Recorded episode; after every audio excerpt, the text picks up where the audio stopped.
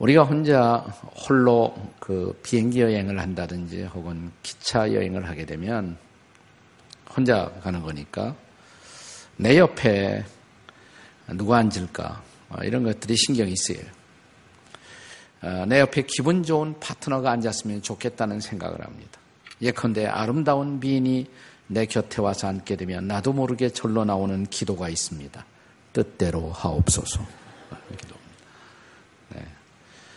하지만 내 기분을 망칠 징조가 있어 보이는 험악한 인상의 사람이 곁에 앉게 되면 또한 동시에 절로 나오는 기도가 있습니다. 시험에 들게 마옵소서라는 기도입니다. 네, 우리가 교회 생활을 하다 보면 종종 우리를 시험에 들게 하는 바람직하지 못한 교인들을 만나게 됩니다. 이런 이들이 가진 신앙의 구조 혹은 의식 구조 그것을 잘 분별해서 그들이 던져줄 수 있는 시험을 극복한다는 것 이것은 우리의 신앙생활에 매우 중요한 한 부분입니다. 오늘날 우리의 믿음의 여정에 구체적으로 시험거리 혹은 방해가 되는 두 가지 유형의 사람들이 있다면 하나는 전혀 잘못 믿고 있으면서도 자기가 잘 믿는 것처럼 착각하는 사람. 그런 사람이 있어요. 또 두 번째는 아주 일관성이 없이 이랬다 저랬다 믿고 있는 사람. 신앙이 없는 것은 아닌데 종잡을 수 없는 사람이 종종 있습니다. 이런 사람들은 우리를 혼란하게 만드는 사람들입니다. 우리가 철로 역정을 읽어보면 철로 역정의 저자 조한 번연이 이런 유형의 사람들을 무지 혹은 작은 믿음이라고 부르고 있습니다. 순례자 크리스찬 일행이 기쁨의 산지를 떠나 이제 자만이라는 동네를 지나게 됩니다. 자만, 컨시트, 자기만족, 자기도취라는 이름을 가진 동네를 지나가면서 한 친구를 만나게 됩니다. 그 친구의 이름이 무지였어요. 무지씨, ignorance, 무지씨.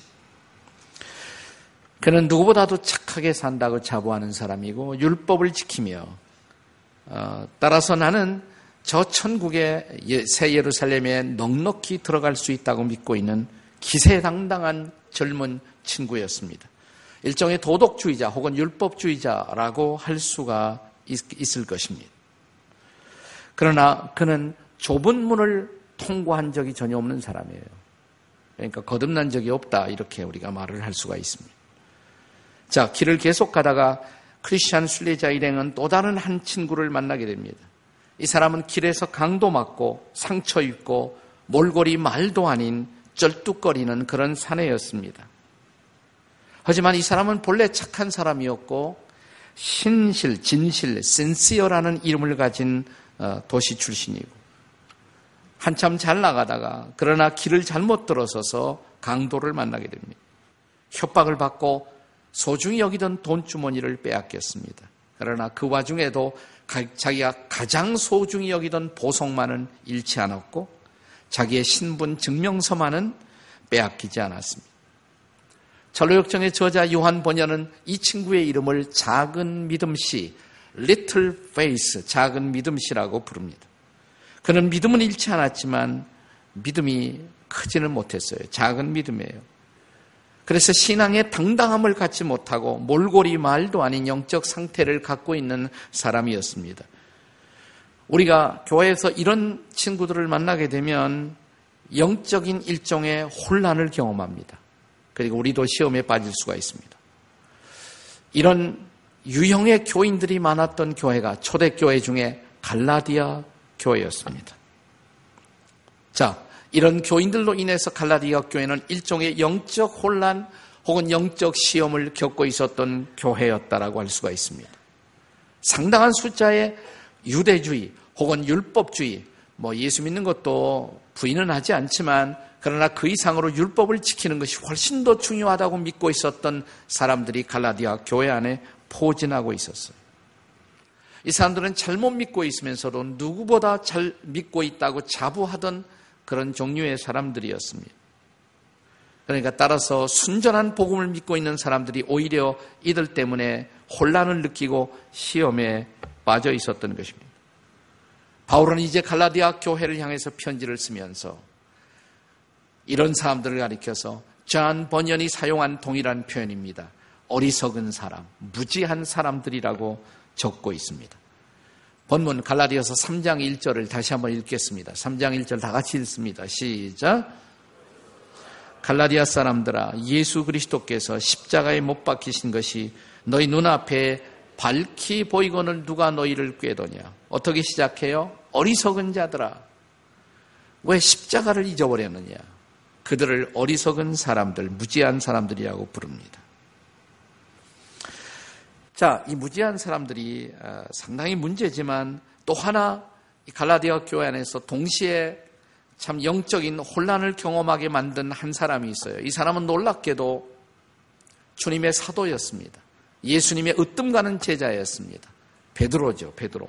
근데 이 베드로가 갈라디아 교인들의 신앙을 혼란하게 만드는 일에 일조하고 있었던 것입니다. 바울은 이 베드로 같은 유형의 신앙에 대한 경고를 장을 던지고 있습니다. 자, 우리는 이런 두 가지 유형, 작은 믿음 혹은 무지한 종류의 사람들이 언제나 우리 신앙의 여정에 시험의 대상이 되는 것을 볼 수가 있습니다. 자, 그렇다면 우리를 혼란하게 만드는 시험의 대상 누구일까요?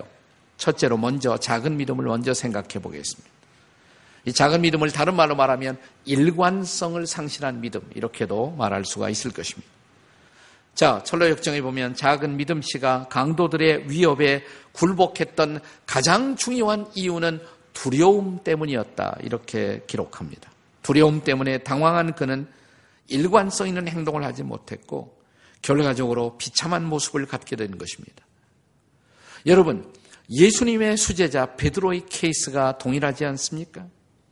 오늘 갈라디아서 2장 11절 이하에 보면 게바라는 이름이 등장합니다. 게바가 베드로예요. 게바는 Aramaic식으로 발음하는 것이고 페트루스, 베드로는 히랍식으로 발음하는 것입니다. 동일한 인물이에요. 게바 그러면 아 베드로다 이렇게 생각하시면 돼요. 게바가 베드로가 안티옥이라는 곳에서 바울을 만나 바울에게 책망받고 있는 사실을 기록합니다. 책망의 내용이 무엇 때문이었습니까? 자, 갈라디아서 2장 12절을 같이 읽습니다. 다 같이 시작. 야고보에게서 온 어떤 이들이 이르기 전 게바가 이방인들과 함께 먹다가 그들이 오매 그가 할례자들을 두려워하여 떠나 물러가매 그랬습니다. 야고보는 당시에 예루살렘 교회 지도자였어요. 그래서 야고보에게서 왔다 그러면 예루살렘에서 왔다는 의미인 것입니다. 예루살렘에서 누가 왔느냐? 할례자들이 왔어요. 율법주의자들이 온 것입니다. 그런데 그 전에 게바가 베드로가 안티옥에서 뭐 하고 있냐면 이방인들과 함께 앉아 먹고 있었던 것입니다. 베드로는 이방인들과 어울려 식사하는 모습을 통해서 베드로의 신앙의 중요한 어떤 변화를 엿볼 수가 있습니다. 사도행전에 보면 베드로가 어느 날 기도하다가 주님이 주신 환상을 어, 보게 됩니다. 보자기 하나가 하늘에서 내려와요. 거기에 보면 네 발 달린 짐승들, 주로 유대인들이 부정하게 생긴 짐승들이 있었어요. 그 환상이 보이면서 주님은 베드로를 향해서 이렇게 말씀하십니다. 저 짐승들을 내가 잡아먹으라. 아니 부정한 짐승인데요. 그때 주께서 하신 말씀이 내가 거룩하다 한 것을 너는 부정하다고 생각하지 말라. 이게 도대체 무슨 뜻인가 생각하고 있는데 마침 고넬료라는 이방인이 베드로를 만나려고 옵니다.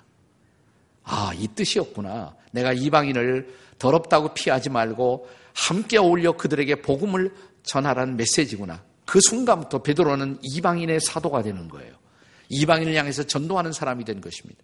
그래서 안티옥에 와서도 자유스럽게 이방인과 어울리면서 그러니까 유대인들은 이방인을 부정하다 생각했거든요. 안 만났어요. 근데 베드로가 이방인들과 자유롭게 어울려 교제하고 있는 이것은 중대한 베드로로서는 유태인으로서는 신앙의 패러다임의 변화란 말이죠. 근데 그렇게 유대인들과 유대인들과 이방인들이 함께 어울려 베드로처럼 교제하다가 예루살렘에서 어떤 사람들이 할례자들이 유태주의자 오니까 갑자기 베드로가 이방인들과 안 어울리는 척하고 식사 자리에서 떠나간 것입니다. 매우 이중적인 태도죠. 왜 그랬을까요? 내가 만약 이방인들과 어울리면서 살고 있다. 이 소문이 예루살렘에 들어가면 예루살렘의 유대인들이 나를 왕따시키지 않을까라는 어떤 두려움이 베드로를 사로잡은 것입니다. 그것이 베드로로 하여금 이런 이중적인 행동을 하게 한 것입니다. 여러분이 계속되는 메시지 보면 바울은 그것을 지적하면서 그것은 베드로의 외식이었다. 외식. 이중적인 행동이었다. 또 이런 영향을 받아서 바나바까지도 혼란을 느끼고 있다. 바울이 책망하고 있는 모습을 우리가 볼 수가 있단 말이죠. 자, 이런 행동을 보고 자, 베드로와 어울려서 식사를 하던 이방인 크리스천들은 얼마나 실망했겠습니까?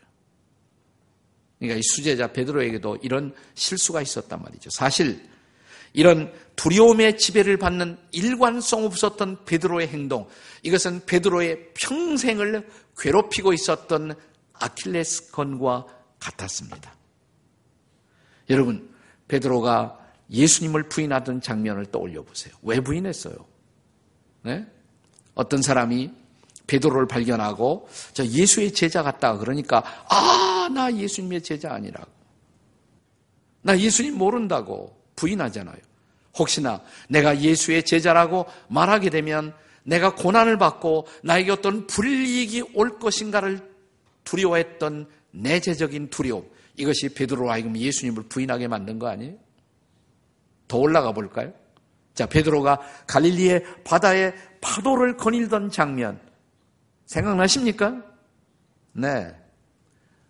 캄캄한 밤바다에 유령 같은 것이 출멸했어요. 어, 막 두려워하고 있는데 가만히 보니까 음성이 낯익은 음성이에요. 예수님의 음성이에요. 나야 안심하고 내게로 오라. 주님의 음성이었어요. 그러자 베드로는 갑자기 배 바깥으로 나옵니다. 그리고 파도를 타고 걸어갑니다. 기적적인 사건이 일어났어요. 거기까지는 기적이에요. 근데 다음 순간 베드로가 파도와 바람을 의식하자마자 다시 빠져 들어갑니다. 그러자 빠져 들어가면서 주님 살려주세요. 왔다 갔다 하잖아요. 베드로는 좀 이게 왔다 갔다 한단 말이죠. 바로 그 대목에서 예수님이 손을 내밀어 베드로를 물속에서 건져내시면서 하신 말씀 생각나시나요? 마태복음 14장 31절입니다. 다 같이 읽겠습니다. 시작. 예수께서 즉시 손을 내밀어 그를 붙잡으시며 이르시되 믿음이 작은 자여 왜 의심하였느냐? 여기 예수님은 베드로 보고 믿음이 없다고 안 그랬어요. 베드로 믿음이 없는 사람은 아니에요. 예수님을 메시아라고 구세주로 믿었어요, 분명히. 그런데 예수님은 뭐라 그랬어요? 믿음이 적은 자요. 그가 물 위를 걷다가 잠시 후 파도를 의식하고 두려워한 나머지 다시 빠져 들어가는 모습, 믿음이 작기 때문이다. 이 말이죠. 믿음이 작기 때문이다. 바로 이런 일관성 없는 파도를 걷는 기적적인 믿음을 보이다가 다음 순간 형편없이 물속에 빠져 들어가면서 절규하고 있는 모습. 일관성이 없는 모습이죠. 교회에서는 대단히 예수 잘 믿는 것 같다가 직장만 가면 직장에서는 친구들과의 사이에서 예수를 두려워 부끄러워하고 복음을 증거하지 못하는 모습. 교회 생활과 또 집안의 가족들을 대하는 모습이 전혀 다른 두 얼굴의 모습들. 우리 중에 그런 사람 없을까요? 옆에 사람 쳐다보시면서 작은 소리로 혹시 당신이 근이니까? 라고 물어보시겠습니다. 다 같이 시작 한번 물어봐요. 네. 네. 이게 바로 작은 믿음의 실체예요. 예, 흔들리는 이중적인 믿음의 모습인 것입니다. 여기서 아마도 철로역정의 저자 짠 버니아는 힌트를 받아 그의 책에 작은 믿음시를 등장시킨 것입니다. 자, 이제 저한 버니아는 크리스찬의 말을 인용하면서 이런 작은 믿음의 비극, 그러나 우리가 작은 믿음을 극복해야 할 것을 격려하는 메시지를 띄웁니다. 믿음의 방패를 굳게 잡아야 한다고, 끊임없이 기도해야 한다고. 그러면서 크리스찬은 자기가 작은 믿음을 만났던 그 소감을 찬양으로 표현합니다. 천례역정에 나오는 작은 믿음을 만났던 순례자 크리스찬의 노래. 그 내용은 이렇습니다. 가련한 작은 믿음이요. 도적들에게 시달렸는가? 가진 걸 다 빼앗겼는가? 부디 잊지 말기를 믿고 더 깊이 믿는 자들은 만 명이라도 넉넉히 이기려니와 그렇지 않은 자들은 셋도 감당하지 못하리. 작은 믿음의 비극이에요. 작은 믿음이 믿음이 없는 것은 아니에요. 그러나 도종맞은 믿음, 흔들리고 있는 믿음의 실체였던 것입니다. 그러나 이제 우리는 오늘 본문을 통해서 두 번째 시험거리의 대상을 생각해 보겠습니다. 이 두 번째 대상은 누구예요? 무지십니다. 무지. 다른 말로 말하면 본질적으로 잘못 믿고 있는 사람. 철로역정을 읽어보면 무지라는 청년이 이제 크리스천을 만나서 질문을 받습니다. 어디로 가느냐고. 아, 저는 새 예루살렘으로 간다고. 아, 그러냐고. 근데 중요한 것은 이것이라고. 당신이 천국에 도착했을 때 그 예루살렘의 문이, 새 예루살렘의 문이 당신을 위해서 열릴 것이냐고 생각하느냐고. 아, 물론이죠. 나를 위해서 그 문이 열릴 것입니다. 그 문이 열릴 수 있는 근거가 뭐냐, 이유가 뭐냐 묻습니다. 그러자 무지는 즉각적으로 이런 대답을 합니다. 예, 저는 누구보다도 주님의 뜻을 잘 알고 있고요. 저는 여태껏 선하게 착하게 살려고 애를 써왔고요. 저는 빌린 돈은 어김없이 갚았고요. 저는 늘 기도하고 금식하며 살아왔고요. 11조도 드렸고요. 구제헌금도 들었고요. 제가 들어가지 않으면 누가 들어간단 말입니까? 이게 바로 작은, 아, 이, 게 바로 무지 씨가 가졌던 믿음의 실체예요. 다시 말하면 그는 천국문에 자기가 들어가는 구원의 근거로서 뭐예요? 자기가 지금 열거한 여러 가지 행동들. 나쁜 행동은 아니지만 그것이 구원의 근거일까요? 그것이 구원의 길일까요? 그의 이름이 무지가 될 수밖에 없었던 것은 성경적 구원의 길에 대해서 무지했기 때문에 그는 무지가 된 것입니다. 자, 갈라디아서 2장 16절에서 바울은 이제 본문에서 이런 생각을 갖고 있었던 갈라디아의 율법주의자들에게 이렇게 증거합니다. 갈라디아서 2장 16절 같이 읽겠습니다. 시작. 사람이 의롭게 되는 것이 율법의 행위로 말미암음이 아니요 오직 예수 그리스도를 믿음으로 말미암는 줄 알므로 우리도 그리스도 예수를 믿나니 이는 우리가 율법의 행위로서가 아니고 그리스도를 믿음으로써 의롭다함을 얻으려 함이라. 율법의 행위로서는 의롭담을 얻을 육체가 있다 없다? 없다. 아무리 고상한 행위라고 할지라도 인간이 자신의 행위를 통해서 하나님 앞에 의롭다함을 얻을 육체는 없다. 이 바울의 결론이에요. 그럼에도 불구하고 갈라디아 교인들처럼 철로역정의 무지처럼 생각한 교인들이 오늘 우리들의 교회 안에 없을까요? 이런 유대적 전통을 버리지 못했던 갈라디아의 율법주의자들의 모습. 그것은 오늘날도 우리 교회 안에서 여전히 볼 수 있는 모습입니다. 바울은 이런 갈라디아 교회 성도들, 다시 말하면 잘못 믿고 있으면서도 자기가 잘 믿고 있다고 착각했던 사람들, 그리고 여전히 율법을 지키려고 하는 우리의 행위만이 우리를 의롭게 할 것이라고 믿고 있었던 사람들을 향해서 갈라디아 3장 1절에서 어떻게 선언했다고요? 다시 읽어보세요. 갈라디아 3장 1절입니다. 시작. 어리석도다 갈라디아 사람들아 예수 그리스도께서 십자가에 못 박힌 것이 너희 눈앞에 밝히 보이거늘 누가 너희를 꾀더냐. 어리석다. 그러면서 십자가를 언급해요. 왜 그래요? 아니, 내 행동으로 율법을 지키려는 선한 행동으로 구원받을 수 있다면 예수님 왜 오셨느냐 이 말이에요. 십자가에서 왜 죽으셨느냐는 말이에요. 자, 이 말씀이 바로 직전 구절, 즉 갈라디아서 2장 21절에서도 언급되지 않았습니까? 자, 읽어보겠습니다. 같이 시작. 내가 하나님의 은혜를 폐하지 아니하노니 만일 의롭게 되는 것이 율법으로 말미암으면 그리스도께서 뭐예요? 헛되이 죽으셨느니라. 내가 내 행동으로 이만하면 하나님 앞에 합격이다. 그래서 우리가 의롭담을 받을 수 있다면 예수님 오실 필요도 없고 십자가에 가실 필요도 없고 십자가에 죽으실 필요도 없고 그는 십자가에서 헛되이 죽으신 것이다 이 말이죠. 여기 성경적 구원관에 대한 무지. 오늘날도 이런 무지한 채로 교회를 왔다 갔다 하는 사람들이 얼마나 많습니까? 그런데 이 무지 씨가 나중에 다시 크리스찬과 소망이라는 어, 순례자들을 다시 만납니다. 더 얘기를 합니다. 그때 자기 변명을 위해서 무지는 이렇게 말합니다. 아, 나도 믿어요. 내가 의롭다함을 받기 위해서 예수 믿어야 한다는 건 나도 믿어요. 잠깐 동안 또 혼란이 와요. 이 사람들이 진짜 믿나? 근데 좀 더 대화를 하는 가운데 드디어 무지는 자기가 가지고 있던 소위 자기식의 믿음의 본질을 폭로하게 됩니다. 그가 이렇게 외칩니다. 인간의 공로 없이도 예수께서 이루신 역사만으로 충분할 수 있다는 거, 그건 난 믿을 수 없어요. 그래요.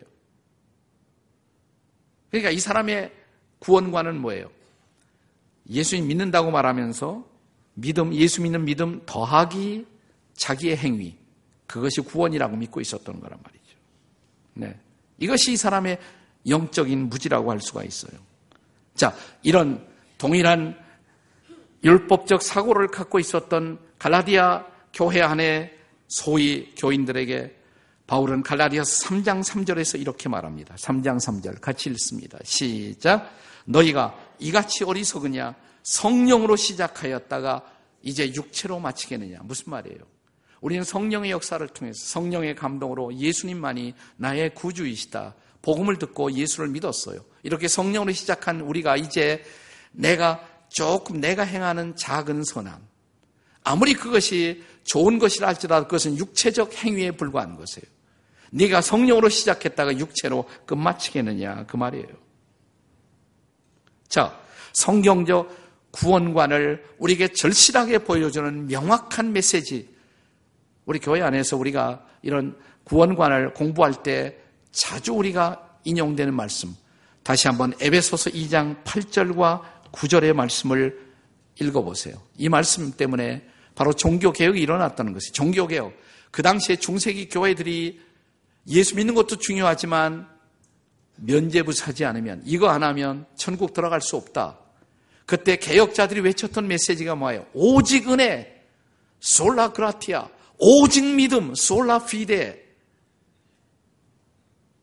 자, 여기 기독교 구원관의 위대한 메시지, 에베소 2장 8절 9절 다 같이 한번 읽어보겠습니다. 시작. 너희는 그 은혜에 의하여 믿음으로 말미암아 구원을 받았나니 이것이 너희에게서 난 것이 아니요 하나님의 선물이라 행위에서 난 것이 아니니 이는 누구든지 자랑치 못하게 합니다. 제가 성경 공부 강의를 할 때마다 자주 이 구절에 근거한 방정식을 소개한 일이 있습니다. 에베소 2장 8절 9절을 방정식으로 표현하면 이렇게 돼요.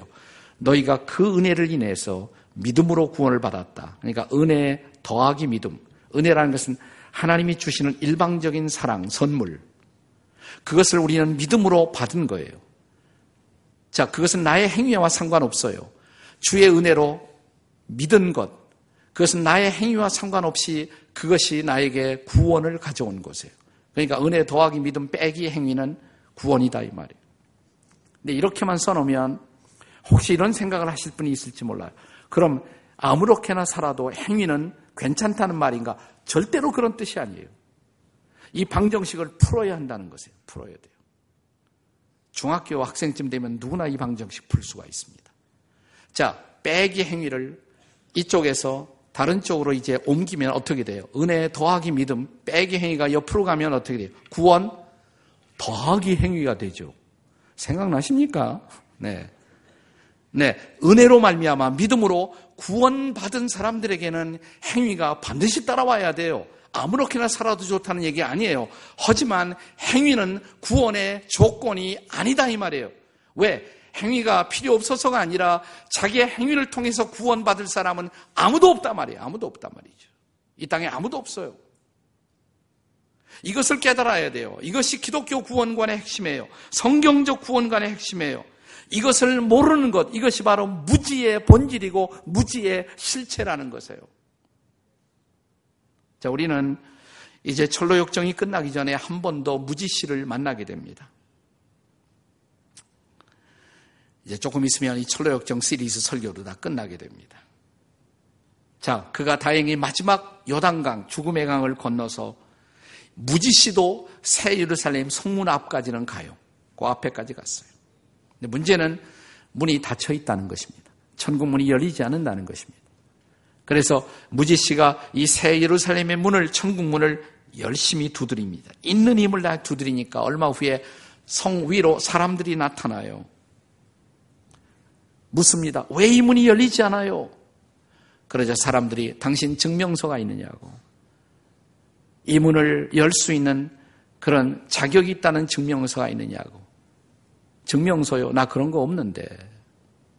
그것은 예수 그리스도를 아니 그리스도만을 구주와 주님으로 믿는 믿음. 그 증명서가 그에게 없었던 것입니다. 바로 그때 빛나는 천사들이 성문 앞에 날아오더니 그를 덜썩 붙잡습니다. 그러더니 그 성문 바로 앞에 연결된 캄캄한 시면의 통로를 향해서 이 무지씨를 집어던집니다. 그 어두운 시면의 통로는 지옥으로 가는 길이었습니다. 무지씨의 마지막 종말의 비극을 보여주고 있는 거예요. 사랑하는 여러분, 여기 중요한 질문이 있습니다. 오늘 여러분은 어떤 모습으로 순례하고 계십니까? 천국에 도착할 때 여러분에게는 믿음의 증명서가 준비되어 계신가요? 나는 예수님만을 구주와 주님으로 영접했다는 그리고 그분만을 나의 구주와 주님으로 믿는다는 분명한 고백의 증명서가 준비되어 계신가요? 아니, 그 증명서도 가지지 않고 언제까지 그런 모습으로 나는 내 식대로 믿는다고 교회 나오면서도 성경과 상관없이 자기 믿음, 자기식의 잘못된 믿음을 고집하는 오늘의 무지신은 없을까요, 과연? 혹은 나는 예수를 안 믿는 것은 아니에요. 믿기는 믿어요. 그분은 나의 구세주예요. 그분은 나의 주님이세요. 하지만 내 속 깊은 곳에 있는 두려움을 아직도 극복하지 못하고 시간과 장소에 따라서 믿는 내 모습이 수시로 변하는, 조속으로 변하는 이중성의 마스크를 가지고 있는 순례자들은 없을까요? 가정과 교회의 모습이 다르고 교회와 직장 일터의 모습이 다른 흔들리는 모습들. 그래서 다른 사람들을 혼란하게 만드는 그런 작은 믿음의 순례자들은 우리에게 없을까요? 나는 오늘 이 시간 가장 중요한 질문으로 오늘의 설교 이 메시지의 결론을 맺고자 합니다. 여러분의 이름은 무엇입니까? 여러분의 영적인 이름은 이 세 가지 중에 여러분의 이름은 무엇입니까? 혹시 우리 중에도 여러분 가운데도 무지씨가 없을까요? 영적으로 무지한 사람.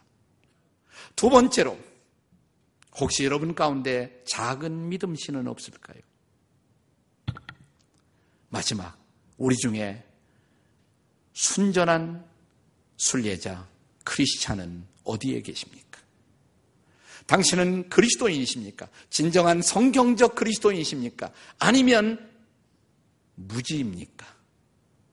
아니면 흔들리고 있는 작은 믿음이십니까?